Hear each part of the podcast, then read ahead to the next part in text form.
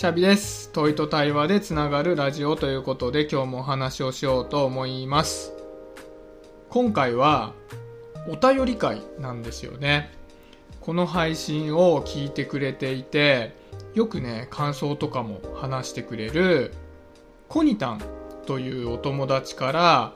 このテーマで話してくれないみたいなことを言ってくれたんでね、あめっちゃ嬉しいと思って。あぜひぜひそれで話したいよということで今回はそのお便りのテーマで話をしたいなと思うんですけどでも本当にねコニタンありがとうございます。あのまたそういった話してほしいなみたいなことがあったらどんどん言ってくれると嬉しいですし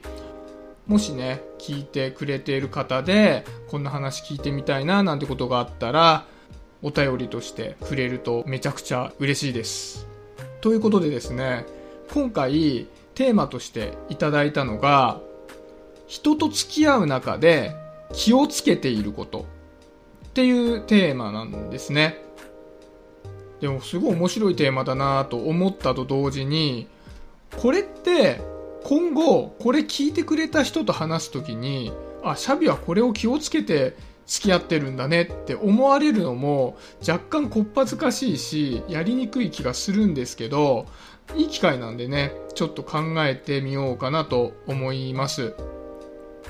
でねこれ端的に言うと人と付き合う中で気をつけていることっていう風に聞いた時に、まあ、一番最初に思い浮かんだものがもうパッとあってそれは僕結構気をつけていて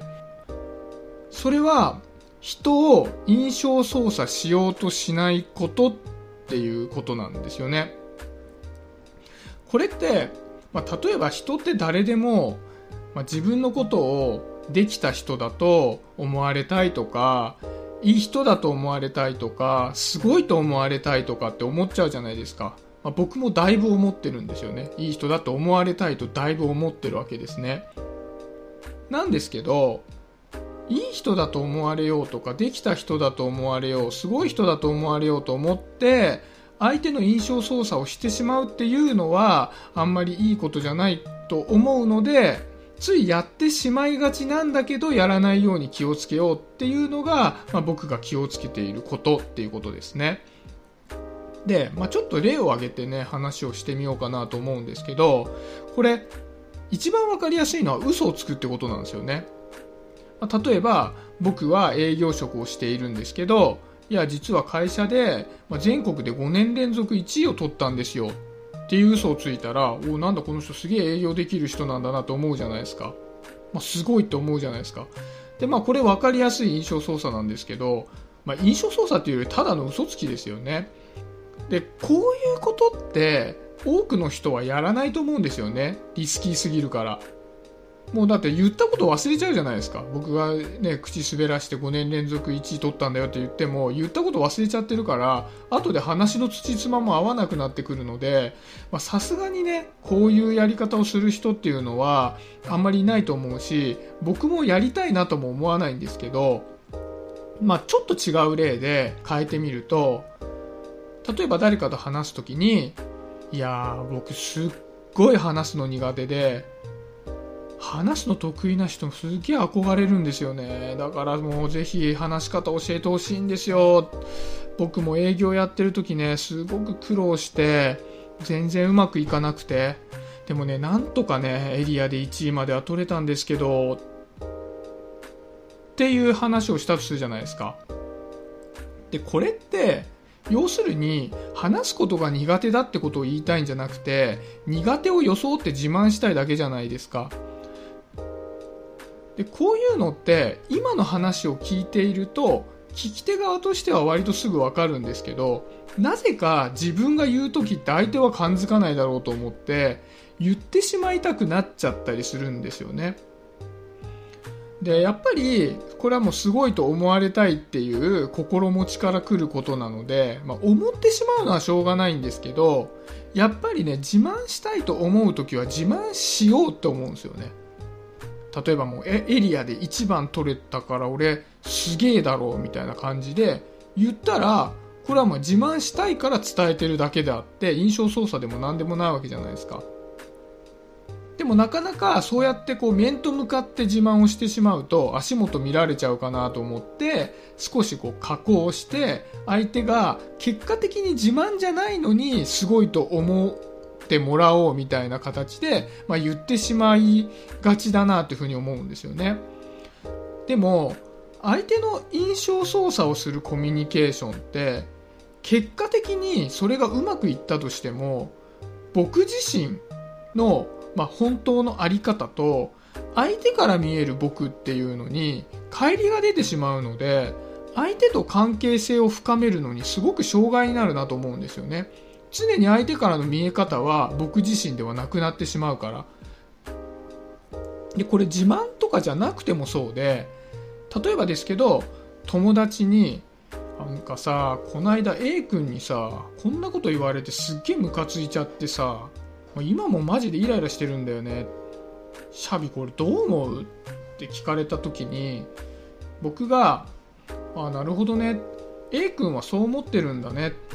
でもそれは A 君の気持ちだから自分の気持ちと A 君の気持ちを分けて考えてるよ。これ確かにそうなんだけどこれ僕に言ってきた人っていうのはそうできないから怒ってるわけじゃないですか。それは分かっているけども。で僕もやっぱり相手にそういった自分がイライラしたんだよねって話をした場合は、まあ、それ分かった上でその話をしているわけですよね。でまあ、相手の意見は相手の意見自分の意見は自分の意見って分けて考えるといいよっていうのは分かってるけどできないから言っているんだってだからこそ人間関係って難しいよねっていう部分なのでそういうこうアサーティブコミュニケーションの本に書いてありそうなことを言うと、まあ、パッと見人間できてそうに見えるから言ってしまったとしてもなんか教科書と喋ってんのかなみたいな気になっちゃうじゃないですか。でそれをまあ言った人がもう本心で完璧にできてるんだったらいいんだけどもできてるわけではないのになんか正論でそういうふうなことを言ってしまうとやっぱり僕がそういうことを言ったんであれば相手から見る自分の見え方っていうのは変わってしまうわけじゃないですか。もしそれを信用したとしてもあシャビってすげえ人間できた人なんだな自分も見習わないとななんて思われちゃったら僕は基本すぐイライラする人間なので相手の僕に対する認識が随分乖離しちゃうわけですよね。だからやっぱり、もし仮に僕がそういった話をされたとしたならば、もう本心だと多分、確かに腹立つんですよね。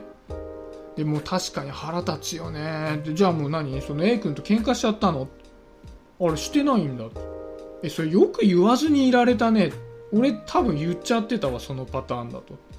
でもね、そのケースでもね、日頃いつも僕イライラしてんだよね。でもさ、イライラし疲れちゃうから、最近は相手の意見と自分の意見っていうのはもう別々のものとして切り離して別に相手が言ったのも意見として言っただけで自分のことを攻撃してきてるわけじゃないんだなっていうふうに思うようにはしてるんだよねってなかなかできないけどねみたいなことをまあ多分言うと思うんですよね。実際そうだから。やっぱり僕も相手にはその人のちゃんとしたストーリーで語ってほしいな。何かで読んだことをあたかも自分がもういつもできているかのようにやっぱり言ってきてほしくないしそういうふうにすると相手のことを勘違いしちゃうなって思うし自分もできる限りはそういうふうに心がけたいなっていうふうに思ってるんですよね。僕はやっぱり先ほども言ったようにだいぶね人によく思われたいと思ってるんですけどそれよりもね自分のことを相手にきちっと伝えたい。で相手のこともきちっと分かりたいなと思っているので自分のことがねきちっと伝えられてないんであれば相手も自分に何かを伝えてくれることっていうのは減っちゃうと思うのでやっぱりよく思われたいよりもお互いに分かり合いたいの方が強いから相手のね印象操作みたいなものはしないようにしているよっていう話ですね、まあ、端的に言うとね正直でいようっていうことなのかもしれないですね。でこういうのって口で言うのは簡単なんだけどやっぱりねやってしまいそうになることってあるんですよね。やっぱりよく思われたいからだから、まあ、今回気をつけていることっていう話なので僕ができているっていうよりは気をつけているっていう話ですね。で、最後に僕このまあ音声配信毎日撮ってるんですけど、この間ね、この音声配信を聞いた時の相手からのもうイメージをね、いろいろ言ってもらったことがあったんですね。で、その時に、この配信を聞いたイメージって大人っぽく聞こえることがあるらしいんですよね。でも僕、性格的にかなり子供っぽいんですよ。なんですけど、この配信を聞くと大人っぽく聞こえることがあるらしいっていうことで言うと、それはもしかしたら僕は配信してるんだからしっかり話さないといけないみたいなものが働いてるのかもな。で、そこで僕は結果的に印象操作をしてしまってるのかもしれないなと思ったので、ちょっと音声配信に関してもね、自分の放送を聞き直して、ちゃんと自分が伝えようとしているやり方でできているのかどうかみたいなことも考えてみたいななんて風に思いました。はい。今回はね、コニタンからのお便りということで、人と付き合う中で気をつけていることということでお話をさせていただきました。またもしね、聞いてみたいなっていうお題があったら、いただけるとありがたいです。ということで今日は終わりにしようかなと思います。今回もありがとうございました。シャビでした。バイバイ。